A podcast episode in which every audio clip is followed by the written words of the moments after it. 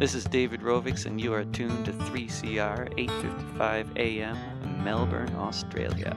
Step three is finding there's a tactic when everyone believes it could be true. That if all the people work collectively, there just might be something we can do, and everything can change. Welcome to the Climate Action Radio Show, which can be heard on Community Radio 3CR in Melbourne and Skid Row in Sydney. My name is Vivian Langford and salut Babette.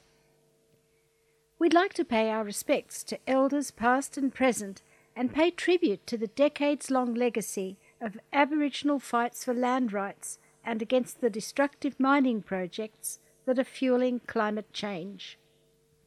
In particular, we acknowledge the Wangan and Jagalingou cultural custodians and their ongoing opposition to coal mining on their lands in central Queensland, and to the Gomeroi traditional custodians continuing opposition to coal and gas on their land in New South Wales.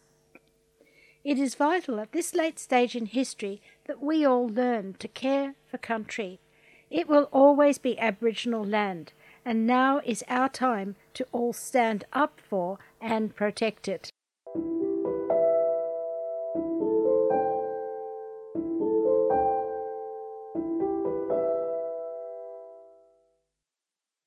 Is the Climate Action Show at Radio 3CR in Melbourne, and it can now be heard in Sydney and Dunedin.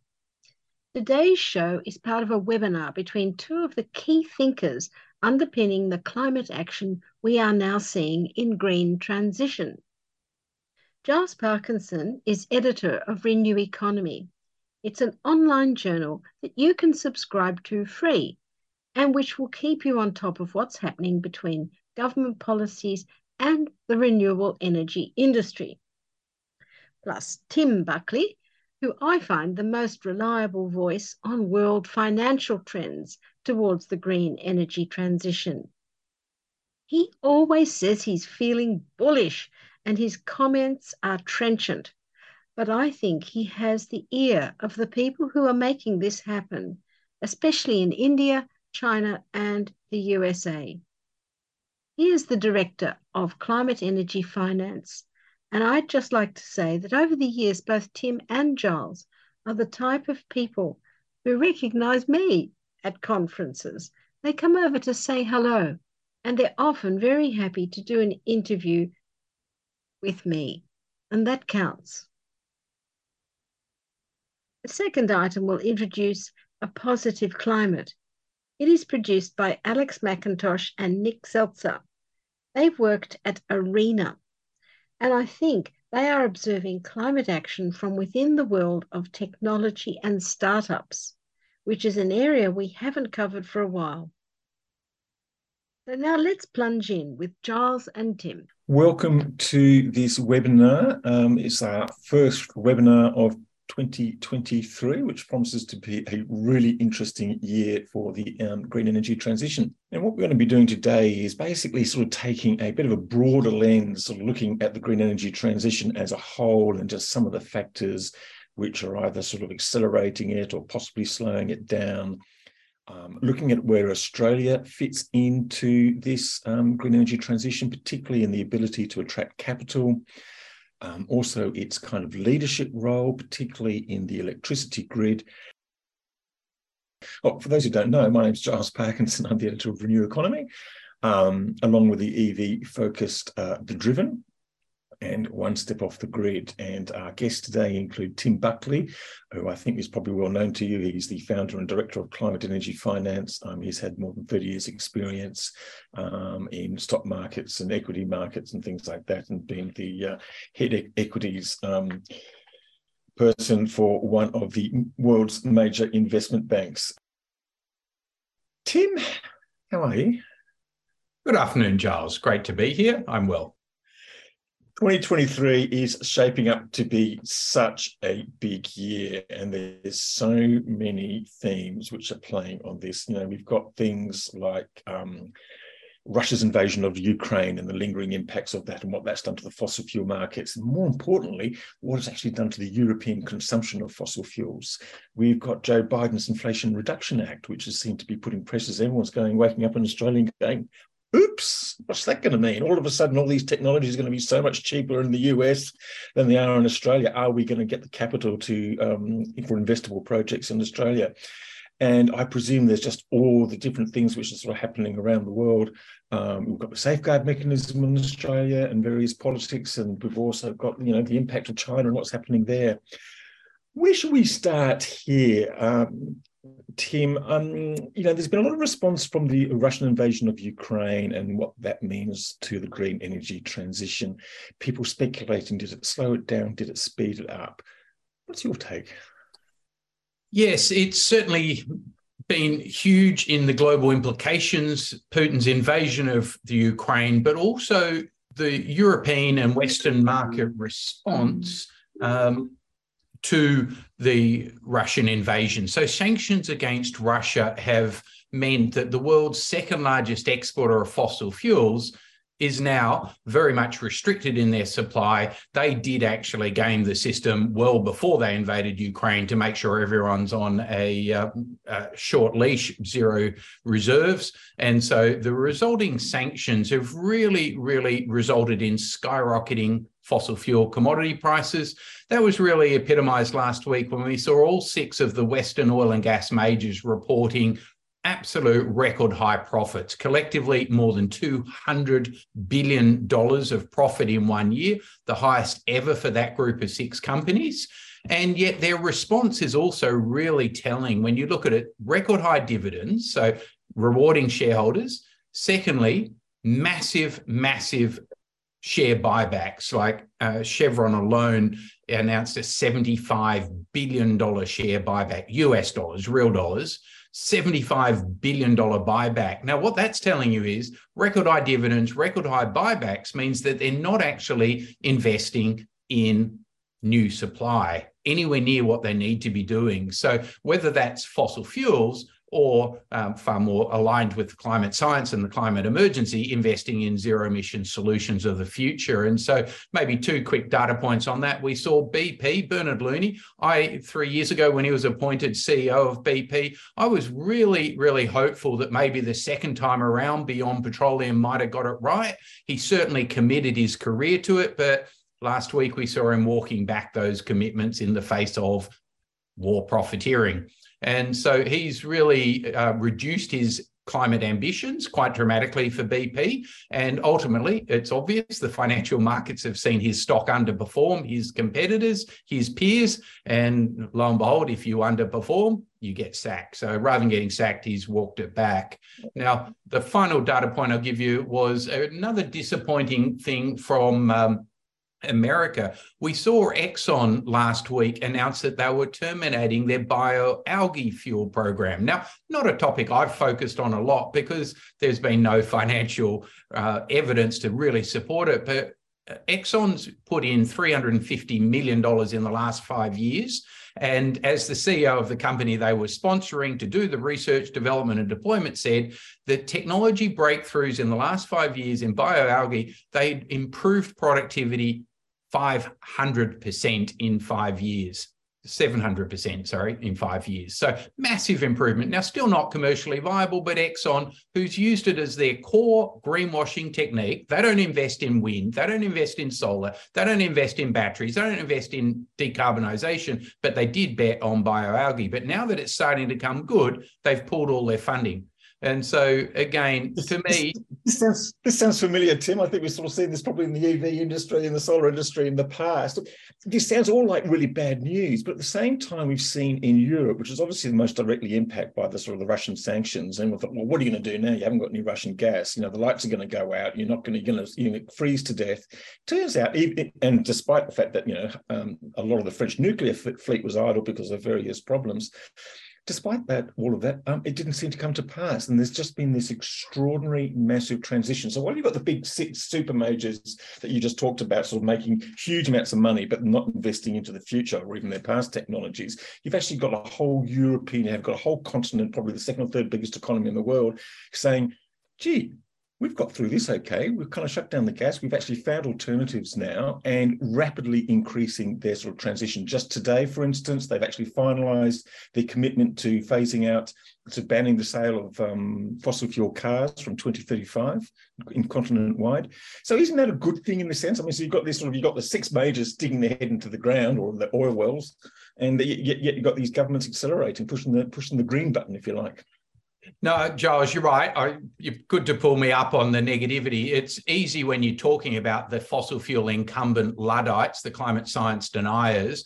Um, of course, they are trying to hold back the tide, but it's if anything, it's absolutely accelerated in the last 12 months. And I've, in fact, never been more bullish than I am today. The opportunities for the world, the opportunities for Australia are huge uh, Climate Energy Finance, we've just published a new report, which is titled A Once in a Century Opportunity for Australia. It is, we will be a renewable energy and value added critical mineral superpower, as Ross Garnaut has been telling us for, I don't know, 20 or 30 years. It is absolutely ours to be seized. But I'll pick up on the point you made. There's been a absolutely policy shift globally. Now, we know China leads the world. China installed 87 gigawatts of solar just in the last 12 months, 60% growth year on year. They lead the world, they have for a decade, and they continue to be by far the biggest investor. But as you said, Europe has responded um, to the in Inflation Reduction Act of President Biden by doubling down on massive industry and financial policy support for decarbonisation. So the EU Commissioner has announced that she's introducing a new industry act to decarbonize, to double down on industry um, investments in decarbonisation in Europe. So that was her pitch at Davos. She's gone back to Europe and is absolutely pushing that through at a great rate of knots. In America, we've heard about the IRA, 369 billion, but behind that, it's actually more like 800, 900, a trillion US dollars when you put in the US DOE. And then we just in December got the GX roadmap in Japan, a $20 trillion decarbonisation stimulus by the Japanese government in domestic industry. So I, I'll finish by saying I am really bullish for Australia, but we can't underestimate the global policy financial support and the idea that Australia is going to leave it to a free market when America is doing the biggest subsidy program in their history, Europe's doing their biggest subsidy program. We know China is a state owned enterprise. So, therefore, why would we leave it to the um, private industry? We really need to have the National um, Reconstruction Fund, the Regional Powering the Regions Fund. We need the NAIF and we need the CEFC and we need the Future Fund. We need the government to work in partnership with private because this is a once in a century opportunity for Australia. The investments are in the hundreds of billions of dollars. So, just one one quick final question in this part of the uh, webinar. Um, Australia has asked for advice on how to respond to the Inflation Reduction Act and um, obviously to the EU um, response because it's going gangbusters, as you've mentioned, Japan and China, of course. And Finkel apparently has prepared a report. I think it's been delivered there last week. What would you think would or should be in that, and what do you expect um, that to see? I mean, is it about really just deploying these various funds that um, that you've been talked about, or does it need to go more than that? Yeah, we actually launched the Climate uh, Capital Forum, actually recommending a response on the IRA to the federal government two weeks ago with the Smart Energy Council. I'd imagine Finkel will come to the same sort of conclusions. Dr. Alan Finkel has uh, certainly been studying the global transition, he's really started to talk quite openly about the massive critical minerals opportunity for Australia. He's already talked for the last six, seven, eight years about the massive opportunity of Australia having 700% renewables, very much as Darren Miller at ARENA has said. So, what will be in the Finkel review, I can't say, but what I could say is it will be all about how we need the government to set the right policy strategic framework and to put in capital, public capital, patient capital, that can be infrastructure, debt, equity, VC capital, grant funding. I recommend all of the above because even though Australia is a small country, the opportunity for Australia is as big as it is for America or Europe. And I'll, say, I'll, I'll emphasize that we produced 50% of the world's lithium last year, 50%, not 1.5%, 50 lithium's doubling and doubling and doubling again. And secondly, we produce 38% of the world's iron ore. We need to produce green iron and export.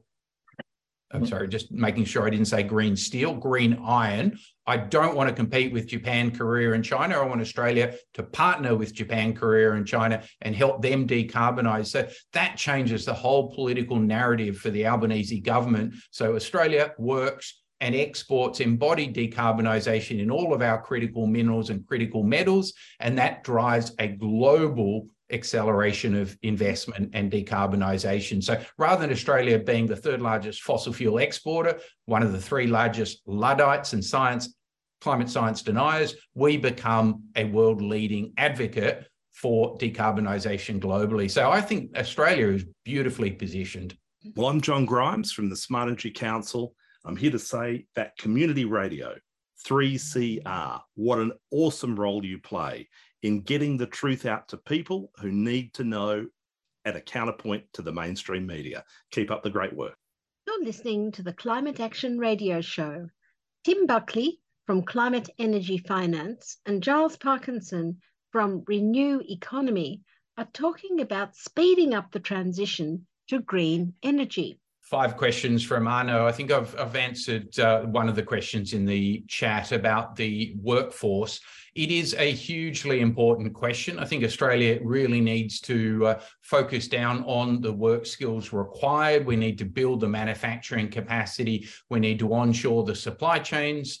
Um, and that means we need to actually rebuild the training systems that have been largely dismantled by the previous government over the last decade. I would be arguing we need to really step up apprenticeships. We need to have a very, very targeted um, immigration program. And uh, obviously, immigration in the last two or three years has been effectively zero with COVID. It's now re stepping up dramatically. We need to target the right skill sets. And we have to realize Australia is in a, in a worker skill race against the rest of the world. You can't have America investing 800 billion US dollars in accelerating onshore manufacturing in everything to do with decarbonisation without everyone wanting to go and work in America or in Europe or in China or in Japan. So uh, I think we need to be really cognizant of the work skill shortages.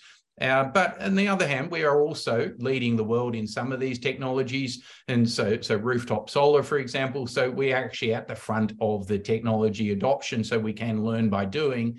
And then what I'd also emphasize is we've got to play to our strengths. Australia is one of the world's top two or three mining countries in the world. We have five or six or seven or eight of the biggest mining companies operating in Australia, there are a huge number of skilled mining workers and there are a huge number of power plant workers. We just need to redeploy them to industries of the future. That might mean moving location, but at the end of the day, we do have huge mining skills, both workers and capacity in terms of the mining companies. So I think there's just a huge amount of opportunity. So I know your question's fair, Mary's question's fair, but uh, I think we can overcome it. Uh, it does mean a concerted government um, intervention. I, I, having worked in the financial markets for 20 or 30 years, at the end of the day, financial markets are great, but we need the government to set the right policy framework, to set the regulation and drive action. And uh, maybe Arno's final question, how do we make sure that the um, the less well off half of the world or half of Australia doesn't get smashed with the cost. That's usually the outcome. Uh, I think we have to be really careful. The federal government and the state governments are working on that right now to try and, uh, and alleviate some of that pain. But at the end of the day, we've got to remember that Ian Chalmers inherited a um, sorry, Jim Chalmers inherited a uh, trillion dollars of debt thanks to Josh Frydenberg. So we do need, as Arno's suggesting, I've been calling for windfall profit tax. You can't have BP, Shell, Exxon, Chevron, you name it, Total, all operating in Australia and paying zero corporate tax in Australia. Exxon pays a lot of tax in America. Why is it that they're allowed or the rules can be manipulated that Exxon and Chevron and BP and Shell don't pay corporate tax here? They have to pay some corporate tax so that, that the federal government can afford to actually protect the people most affected by their war profiteering. And I've also argued we need progressive royalties. We need a review of the PRRT. It's been game to buggery. It, it gets about a 3% royalty revenue. We get at least 8% in coal. In Queensland, they get 12 to 15% in coal. Why does uh, LNG only pay a 3% royalty federally? Now, we did see Cameron Dick change the Queensland LNG export royalties. He's now getting 5%. But um, why five? Why not 34%, which is what the Indian government gets on every single ton of coal produced and used in India? 34%, not a, not a progressive rate, that's the average rate. Now, we could go to Norway and quote a 60 or 70 or 80% royalty rate uh, and corporate tax rate, but at the end of the day, I think the fossil fuel companies making ridiculously high profits need to be held to account in our country. We can't rely on the OECD to do something. They've been stuffing around for eight years talking about international tax transparency. Uh, at the end of the day, let's remember the OECD is primarily Europe and America, where most of the tax havens all sit and where all those corporates actually are re- residents. So we need to have Australia protect our interests. Are you a 3CR subscriber? We really need our listeners to subscribe to the station. It helps us remain financially independent and is an important part of our community governance. It's just $40 concession, $80 waged, $150 for a band or organisation, and $300 solidarity. Become a 3CR subscriber today. 3CR Radical Radio.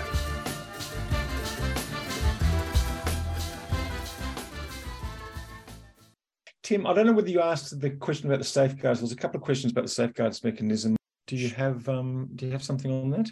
Sure, Giles. I think it's a really important discussion. There's actually a major conference down in Parliament House today uh, by a lot of environmental groups working with the Greens, working with uh, David Pocock. Um, but at the end of the day, I think they're missing the point. At the end of the day, we know the ACCU system under Angus Taylor had flaws. I think Professor McIntosh has made that really clear. But the Chubb review is all about looking forward. Well, we can cry over spilt milk. We can um, throw rocks at uh, Angus Taylor. It's an easy target. Uh, but at the end of the day, we actually need to move our country forward at a rate of knots. And I don't want to spend a lot of time crying over spilt milk and a wasted decade of opportunity. I want to look at the opportunities for Australia. They are once in a century opportunity finance, we need hundreds of billions of dollars of investment. So not just the National Reconstruction Fund, 15 billion, we need hundreds of billion. That's going to have to come from our $3.3 trillion super funds. It's going to come from corporates. It's going to, going to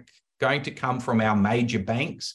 Um, so they need to have the confidence and the right policy framework and price signal. So why am I talking about that? because the safeguard mechanism at its core is about establishing a firm regulated price on carbon emissions, capped at $75 in first year, fiscal 24, but rising at inflation plus 2% per annum, which means we'll be looking at a price cap of $100 a tonne by 2030, $130 by 2035, and then the Chris Bowen is talking about international linkage to high schemes of integrity, such as the EU ETS. That would double the price overnight if we did that. So the price is going one direction upwards with the safeguard mechanism. And that is what we need. We need a price on carbon. For too long, for decades, we've let fossil fuel companies pollute for free. And I think they've had their 20 or 30 years of pollution. They now need to be held to account. Now, the safeguard mechanism also has one key factor. It's got a key ratchet up factor, which is that in year one, they reduce emissions by 7 million tonnes per year in year one, but it's 7 million on a declining base. So it's actually 5.8% annual reduction in emissions from those 215 facilities over the next seven years. So it's not aligned with the science, but it's a hell of a lot better. When we were in reverse for a decade, we've got to start walking and then running before we start sprinting. So I know Adam Bandt is appealing to the climate science. He's working with the climate science, but the reality is we've been in reverse for a decade. We can't deliver on the climate science right now. We need to start moving in the right direction. So, long answer, Joyce. I think the safeguard mechanism is a critically important uh, policy initiative by the federal government,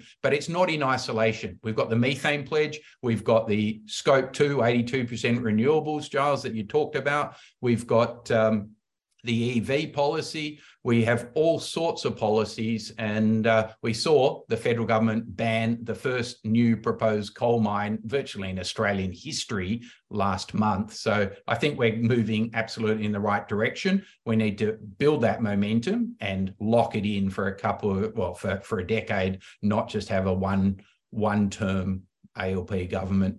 3CR Community Radio is an important function, just like anything to do with community I think community radio is essential. And that was the pre election episode that helped form my views on how I should vote on May 21. Vivian Langford talked with several people and it gave me a great idea how I should vote. So at this point, let me endorse community radio. I think it's a wonderful asset and a benefit to the community.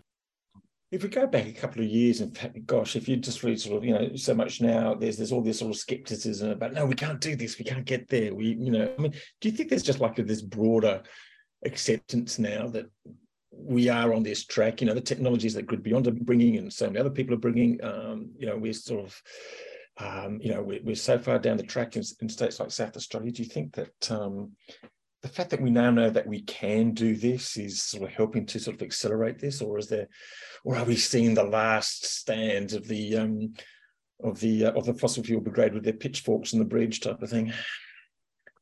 Yeah, I, you're right. I immediately recall a conversation I had with the chief engineer of the South Australian grid um, operator about seven years ago. And he said to me, Tim, there is no way we can handle 20% variable renewable energy penetration. And now they're dealing with 100% penetration instantaneously, virtually every every couple of weeks or days. And uh, he actually, like, he was the chief engineer and I was listening to him and I was thinking, okay, well, the guy's got 35. He wasn't employed by a fossil fuel company. He just was an engineer who was worried about the speed of transition and, and worrying about the downside of it. But I think we've overdone the worry. Like climate science Luddites undermine and use whatever arguments they can. So grid reliability. But this was an engineer who was tasked with managing South Australia, which now, as we all know, is the highest penetration of variable renewable energy in the world, and grid reliability has gone up, and their price of power relative to the rest of Australia has gone down because of it. So it's a proof that the engineers uh, at AEMO and and the operators, I'm not in any way digging at them. They they actually have to do their job. They have one of the key requirements is to serve and ensure the reliability of our grid. But I think we can see that South Australia is the perfect litmus test of grid reliability going up and technology um, going through the roof rather than and and the problems being overestimated, the risks being overestimated, and the opportunities massively underestimated. And I'll also, um, yeah, so it, no, that's that's my key point that uh, we've overestimated the risks and we've underestimated the opportunities. And so I think the narrative is really shifting about the opportunities. And uh, I, I, I mean, I'll pivot to India for a second. India has a grid, one national grid, which services 1.4 billion people. Now, their variable renewable energy penetration is 11%, and yet every conversation I have with even the renewable energy players, but the NTPC, the grid operator, the government of India, they all go, oh, but we can't worry, we have to worry about grid reliability. Now, I remind them that most of their citizens have six hours of outages most days of the year, and that they have 100 gigawatts of diesel generator backup that costs you 15 rupees a kilowatt hour to run and are really noisy and really expensive and all relying on Im- imported diesel when you can do solar at two and a half rupees and wind at three rupees. And I just point to South Australia and say India actually has the biggest national grid in the world, like bigger than even China. China's got two grids, Japan's got two grids, America's got eight grids, we've got two or three. Um, so India's actually got one. So I think people constantly use grid reliability and intermittency of wind and solar as a reason to go slow. We need to go fast. The science says we need to go fast. The cost, the cost of living, as uh, Anna asks about, requires us to go fast because we know domestic energy security and deflation and grid reliability all go hand in hand with decarbonisation. If I my tongue, 500 languages I would sing to you. This is Monica Jasmine Caro. I'm a proud Gunai Kurnai, Gunditjmara, and Mukjai woman. I'm a spoken word poet, actor, and musician, and you are listening to 3CR Community Radio. And I love community radio because it is about representation and accessibility for all peoples of all walks of life. And I must have a home somewhere I belong.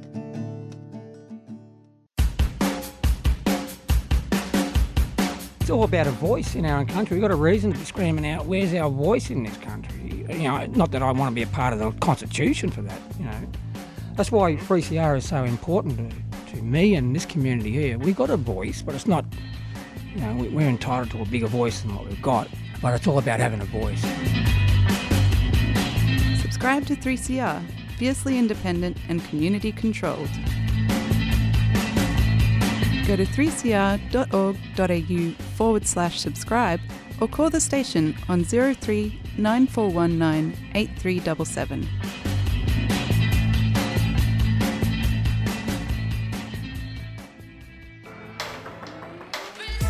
When you compare an old growth forest compared to a forest which is regrowing after a disturbance like logging, they're actually quite different ecosystems.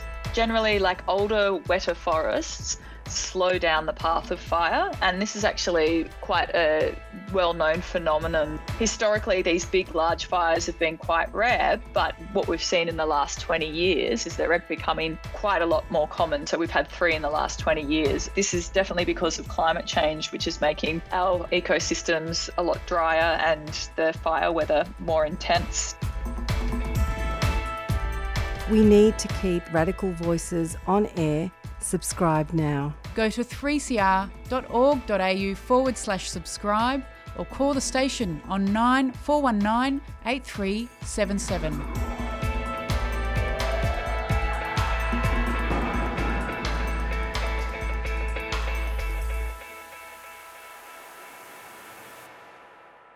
Now for a complete change of pace.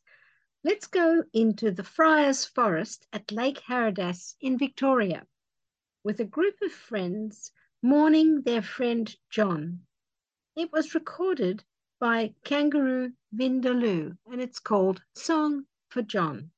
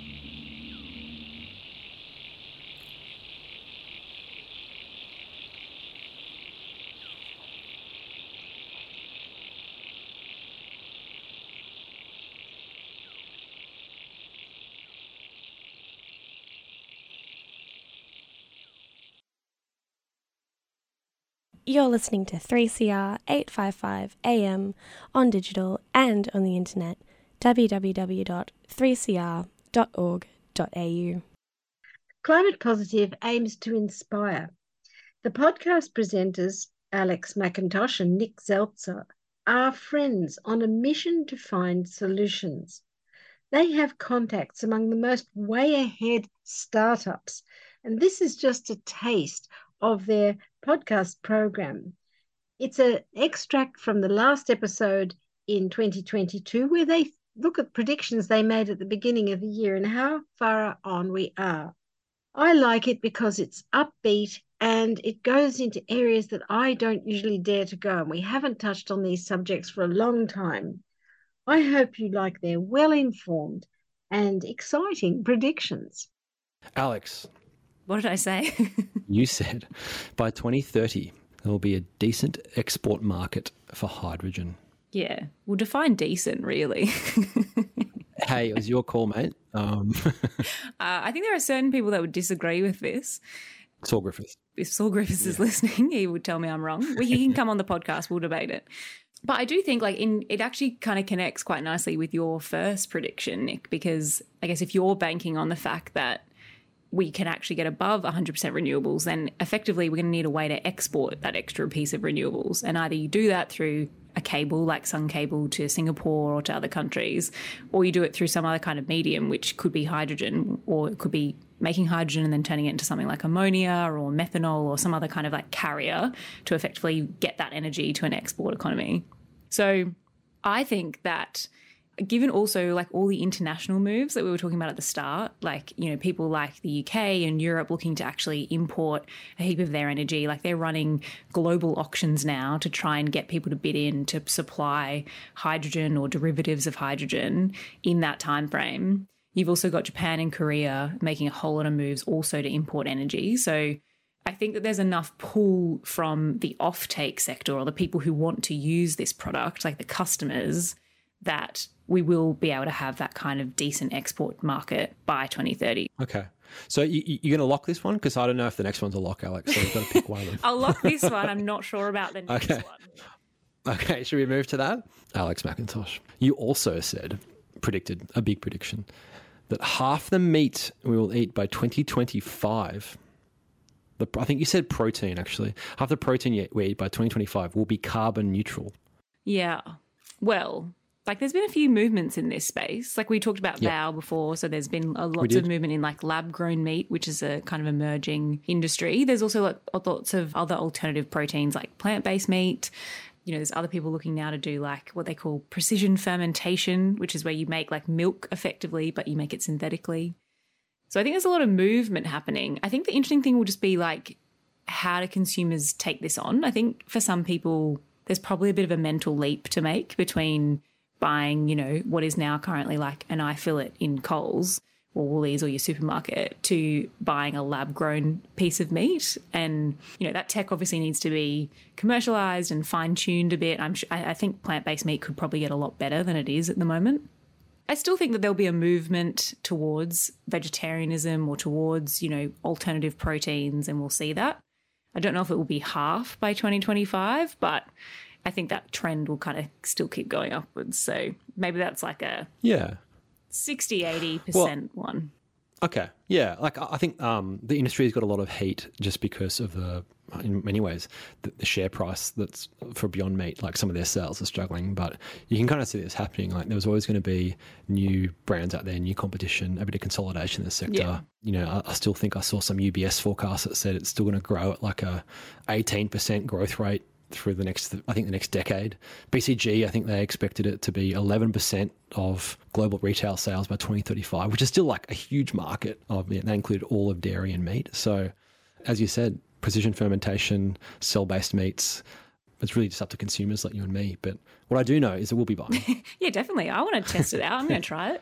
The other thing I think super fascinating about this space, which seems to be a little bit of a trend only in kind of alternative proteins, is just the amount of celebrities that are investing in these companies. Like they just seem to be jumping on board all these companies like Katy Perry's and like you look at like cap tables of these companies, it's like Katy Perry's invested in one. I think Drake has one. I think mm. Oprah has Yes. invested in one. They've all jumped on board this, and it's quite an interesting, I guess, phenomenon. I, maybe it's just because food is very tangible, and you know, it's something you can like all relate to versus like other pieces of tech. But Do you think it's a good sign or a bad sign? well, I don't know. It's also like, yeah, is that is that fueling the hype? Maybe who knows? But yeah. Yeah, fueling the hype, but hey, they've got huge audiences to promote the product to, and they'll be aligned. So hopefully, it's a force for good. I would like to be at a board meeting that has Katy Perry, Oprah, and Drake sitting around a table, though, because that would just be amusing. so that was all the existing predictions, and we'll keep them on foot. We'll keep checking in, keep seeing how confident we are on them and how wrong we are in season 30 of a positive climate. Yeah, se- season thirty. Season thirty will just be a um kind of a six-hour opus where we just run through our How accumulated we predictions. yeah. But do you have any new predictions that you want to add, Nick? I've got one. And I want I want to caveat this with I don't want to have any more on the record. So You're going to leave me out to dry. Um, I'm not going to give much explanation for this. Uh, I think we need to get on to other things. But my prediction, my big bold prediction of 2022 is that by 2030, there'll be more electricity running through Australia, Australian homes, coming from a car battery than a stationary battery in the home. what you mean, Nick, is that instead of us using like a battery, like a wall battery to power your home, Yep, power. Yep. you actually using your car as the battery. Yep, vehicle to grid. Yeah, I'm banking on vehicle to grid, the scale of that increasing, the costs coming down more so than what we've seen to make home batteries be a no brainer decision for all Australian co- consumers. And the fact that we've got this bloody asset that's just sitting out in the driveway at the moment and it gets used 5% of the time, which means that 95% of the time it could be used to play that service. So, And there's certainly like there's trials of that going on at the moment. Like a few people are now trialing Yep. that to see how customers behave. I think that's the thing I've always wondered with that is, you know, will customers be okay with I think if you could control the way that it draws energy from your car, that might be one thing. But if you've got a retailer who can call on that battery in your car when they might need excess, you know, energy in the grid, it'll just be interesting to see if consumers can get over that barrier of like losing control potentially of an asset. Totally. And I think these projects will help solve that or, or, or address that and see if there is a, a model there. But um, as an industry visionary said only recently, there's 86 Was months until 2030. no, no, it was you. 86 months exist until 2030. I think I may have stolen that off someone, but And I think I think that there's time. But I think we can wrap up big predictions. I want to move on to a new section. okay. a favorite section from last season.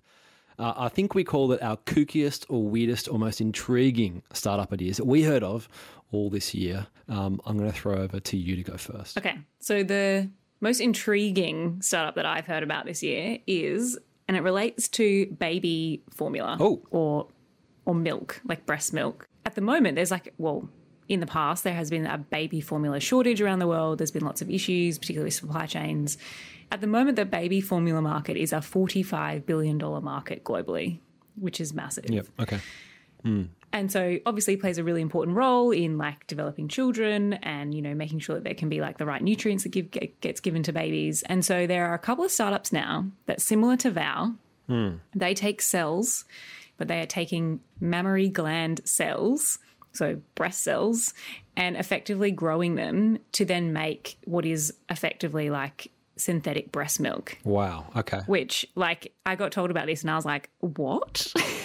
which sort of just blows my mind. But apparently they have got it to the point where they can pull out like, you know, correct kind of proteins so that it effectively is just as good as like a mother's milk. And so that just sort of blows my mind because I'm like, if we're at a point where you can do that, like that's pretty amazing when it comes to cell grown kind of cultured meat and you know other kind of lab you know alternative protein products. Obviously this has a different application but 100%. you know pretty interesting. So some of the com- companies that are doing it there's one called wilk which is a good, name i reckon It's good. Uh, yeah, yeah, yeah. I'm paying Um, it. Yeah. So yeah, there's a company called Wilk. There's another one called Biomilq, which is With with, a Q. It looks Yeah, like it's with a yeah. Um, and Bill Gates has invested in that. So yeah, I think there's and there's also a heap of them. Like that's just two examples. A heap of other ones looking at this, but yeah, super interesting space to keep an eye on. Yeah, but I is the argument there? It's evidence of just the crazy stuff that we can do to engineer real, you know, effectively alike proteins. And however on earth they're doing lab grown mammary glands makes you think that they could also do lab grown meats at high efficiency. Yeah, and I also just have a lot of questions. And like, I tried to get a visual of what this is. Yeah. And I couldn't get one. And I just, maybe we'll email them, Nick. I just want to know what this is in a lab. Like, is this a wall of boobs? Or I don't know. anyway, Nick, what's your weirdest, Okay. kookiest, strangest idea? Well, I'm just trying to remember. Last year we had potty training cows um, to help them burp less. no, no, something, no. It was think, about or- like managing how they urinate and how that might impact. yeah. yeah. We we had pollination as a service to sort of help Yeah, for bees, very important. for bees. Yeah, I've got two this year to throw at you. I was actually one was in the AFR the other week. A company called Emrod. Now, what they do is wireless transmission. What? So Doesn't this Yeah, like defy they some like laws of? we'll get to that. We'll get to that. Like the caveat on this whole thing is like there's been no due diligence done by us. Oh, but it's any in the way. AFR. It just it's just interesting. Yeah, it's in the AFR. The company claims that they can wirelessly send electricity hundreds of kilometers at eighty percent efficiency at megawatt capacity. You know, you and I are kind of looking at each other over the screen, and our natural kind of um, skepticism is at play. Now, I, I don't. We don't like to um, kind of uh, dunk on startups, and I'm not doing this here. I just want to make the point that I feel like the AFR was a bit skeptical themselves because they made sure they pointed out that the CEO lists himself as the co-founder of the psychic readings marketplace Zodiac Psychics. Uh, but no, like obviously the US Army at the moment is doing wireless energy transmission, and this would be an absolute game changer in everything we've been talking It'd be pretty cool if you could get it to work. yeah, yeah, yeah. It- yeah, It's a bit one of those fanciful things that we don't always like to talk about on the podcast because it has to be real and the things that matter.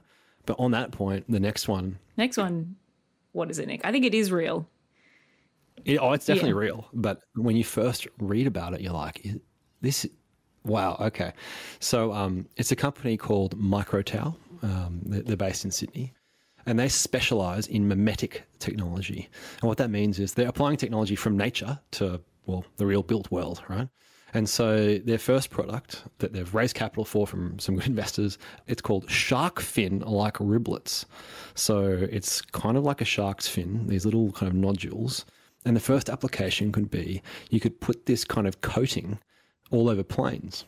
And what it could do is actually reduce the drag of those planes by up to 12%. And make them more fuel efficient. Absolutely make them more fuel efficient. Now, you know, the ultimate goal absolutely will be to try and get planes to be fully decarbonized, but it's one of the hard to abate sectors is going to be, we have to admit, tens of years away before that really happens.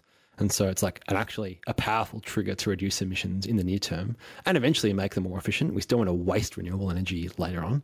That was in the topic of my most intriguing startup idea. I'm imagining like when you used to like contact your books for school. like, is that what it is? Like, you're putting like a contact thing on a plane that gives like a texture that therefore improves the drag. Yeah. Well, look, you heard it here first. Here comes our request to Henry from Microtau. We'd love to have you on the podcast next year to answer that very question. We'll start with that. Just on a similar vein to that, I heard um, last night when, when all these people were talking about EVs, someone was saying that on the Teslas, like on the hubcap, there's like a separate additional hub that they put on, which apparently improves range by like something like 10% or something. So it's like a similar like aerodynamic thing that improves. Okay. And I found that quite amazing if that's true, that simply like the design of a hubcap can Hmm. have that kind of material impact. So maybe, you know, if you can do that with just a hubcap, if you could have like a whole wrap, I'm sure it's far more sophisticated than me contacting my books back in high school, but we'll Yeah. make sure we ask them. Or, or car hubcaps all over an uh, 747. yeah, exactly. All right, well, anyway, moving from kooky startups to actually real real, projects, things that exist, things that actually got done this year. We thought we'd wrap up with our most interesting project or deal that was done in Australia this year in terms of clean tech. So, Mm. Nick, what's your what's your pick? Can I just agree that, make the point, Alex, that we just can't bring ourselves to say the words climate tech? We're still stuck in clean tech land? Uh, Does that mean we're old school? Do we I don't know. We've been around. Yeah, I don't know. Anyway, I actually think the the best or most important deal or relevant deal of last year is actually ChargeFox, the electric vehicle charging network. They actually sold the business to uh, the um, sort of amalgamation of all the motoring clubs. Oh. Yeah, and so it's been fertile ground. called? Uh, it's called uh, Australian Motoring Services. So it's got, yeah, it's the BD. Like, does it have some super long acronym like NRMA, RSCP? yeah, yeah, it's the entire alphabet. No, no, it's just AMS, right? um, but look, electric vehicle charging networks all over the world. It's been fertile ground for them to sell to oil majors, right? Like the shells of the world, etc. But in this case, they're sold to all the motoring clubs who are trying to, you know, get themselves into the next you know phase of their businesses. But the main reason why I think this is relevant is that it's a climate tech exit, like a startup that started not that long ago. I'm going to wild guess from memory, it was 2018 or so that they started. Um, they've actually sold the business and made money and made an exit. I don't have the full details of what it was, but I think you know all this news of capital raises occurring. We need to remember what the main aim of the game is. Obviously, create great products, have a profitable business, employ startups. But in the venture capital model, you're trying to find a way for actually founders to monetize what they've built and exit. And I think it's like a really important landmark because I, I don't have too many others in my mind that sold for more than what was raised um, and it was profitable in the market. So I, I think it's I think it's big. New, it was big news. Yeah. Yeah, awesome. Yeah, and uh, like you said, there's not many examples of that so far. So you know, Mm. good to have this, more success stories in the bank. Yeah. And, and what about yours? Like, can I make a wild guess that it has something to do with the project that made you a global social media sensation, ma- ma- mainly on LinkedIn? My sister called me the other day and she was like, "Wow, your LinkedIn post's doing really well," and I was like, "All right." It wasn't about the podcast. no, but it was about a project that got done this year, which was a project in Western Australia in the Pilbara. And so in the Pilbara in Australia, there's a, an ammonia facility that's run by Yara Fertilizers. And it's the biggest ammonia facility in Australia. And ammonia is really used to make fertilizers and also some explosives that get used in mining and not mining just for coal, but mining for all the other kind of materials that we actually need for the transition. But fertilizer is a really important thing, and it's something that we need to decarbonize because you know we're still going to need to grow all our kind of crops and food that we're going to need for the future. And ammonia, as an industry, produces about two percent of global emissions, so it's similar to aviation. It's you know it's a big chunk, and it's definitely worth looking at that. And so you make ammonia using hydrogen, and so my project that I'm picking is the project with Engie, who are deploying the first ever 10 megawatt electrolyzer in Australia, which, for context, is not a massive electrolyzer, but it's 10 times bigger than the current biggest one we have. Yeah, so okay, it's a yeah. massive step up. And it will then feed, it will create completely, you know, zero emissions hydrogen that then gets fed into this facility to create ammonia that can then be completely decarbonized. And so, you know, it will only at the moment create a very small percentage of what is, you know, completely renewable ammonia in that facility for fertilizer. But it's, you know, step one in basically getting to a future where we can have, you know, our entire fertilizer chain kind of decarbonized. So I think that's really important. And I think it's super exciting because we're going to need to keep, as I was saying, we all need to eat. So it's something that we need to look at. But I, I, know, I know we've already done our prediction section, but just to ask you and your crystal ball on this, like that's step one. This gets done. You know, it's going to get built, I imagine, over a few years. We talked about that before. These things don't just magically pop up. What might step two look like? Like, and when might that be? Like, what, what might the next step up be? I think it could happen pretty quickly. So, like, for another example is in Brisbane, there is another ammonia facility at Gibson Island, and that a company called Incitec Pivot Run, and they have just announced, along with Twiggy Fortescue, they're just going straight to 100% decarbonisation. They're not Wow. doing an interim step; they're just going all in. So I do think that you know I think the lessons that get learnt from the Yara project in WA will be really critical for allowing other parts of industry to learn from it.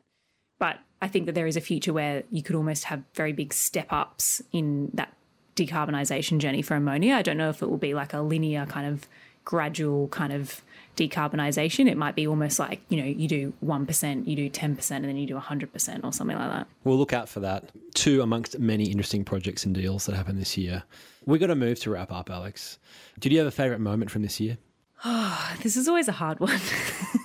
you got to cast your mind back. How could you pick one of your own children? Yeah. Do you, Nick? What's yours? Mine would be the Pitch Fest. Uh, I, I like.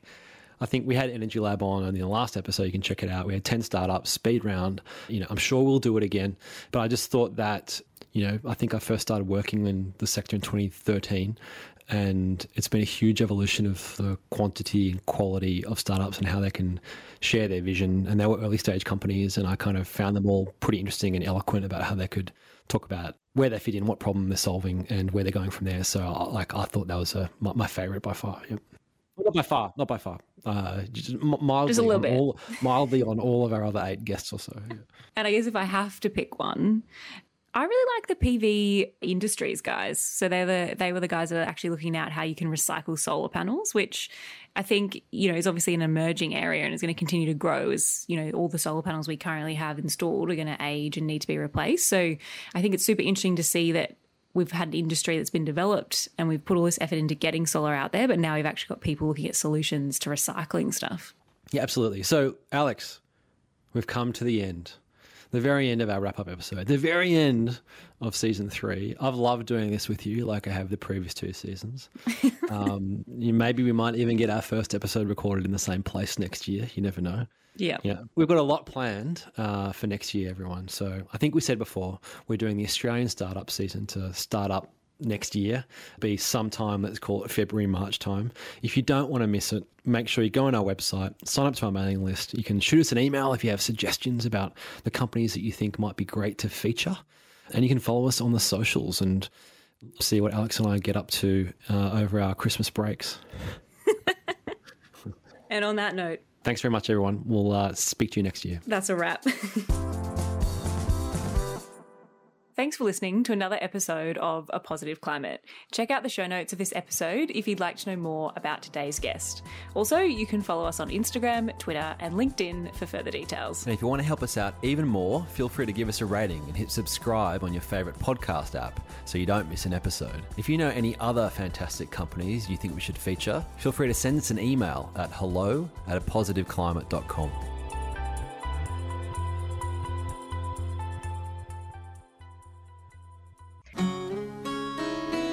I am not in love, but I'm open to persuasion. East or west. When you think of community, uh, think of 3CR. When you think of radio, think of 3CR. This is Joan Armour Trading asking you to support your community radio station, 3CR, the only alternative.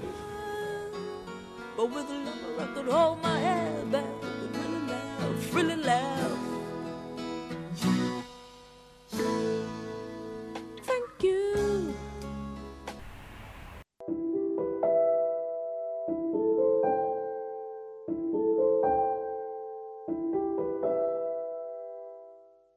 Thank you for listening to the Climate Action Radio Show. Tonight's guests were Giles Parkinson and Tim Buckley, and Nick Seltzer and Alex McIntosh. Links to their work will be on the show notes. It's Renew Economy, the online journal, and A Positive Climate, the podcast. My name is Vivian Langford. Good night and good luck. This is coal. Don't be afraid. The Don't be scared. It's coal. It's coal. Tune in every Monday at 5 pm to hear the Climate Action Radio Show. Are you a 3CR subscriber? We really need our listeners to subscribe to the station. It helps us remain financially independent and is an important part of our community governance. It's just $40 concession, $80 waged, $150 for a band or organization, and $300 solidarity. Become a 3CR subscriber today. 3CR Radical Radio.